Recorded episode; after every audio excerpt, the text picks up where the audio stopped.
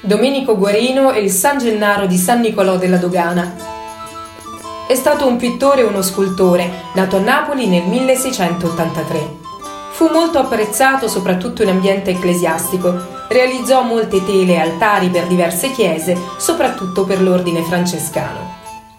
Molte delle sue opere si trovano in Basilicata, ma lavorò anche a Napoli per i restauri dell'Incoronata, quali alla Certosa di San Martino e delle tele per la chiesa di San Nicolò della Dogana, sempre nella capitale del regno, del San Gennaro contenuto in questa chiesa. Inoltre sono documentate le sue tele anche per la cappella delle sante Orsola e Caterina dei Rossi. Più spesso lavorò in provincia, come per il convento di Sant'Antonio e la chiesa di Santa Maria dei Greci a Caggiano, nel Salernitano, tele datate 1727.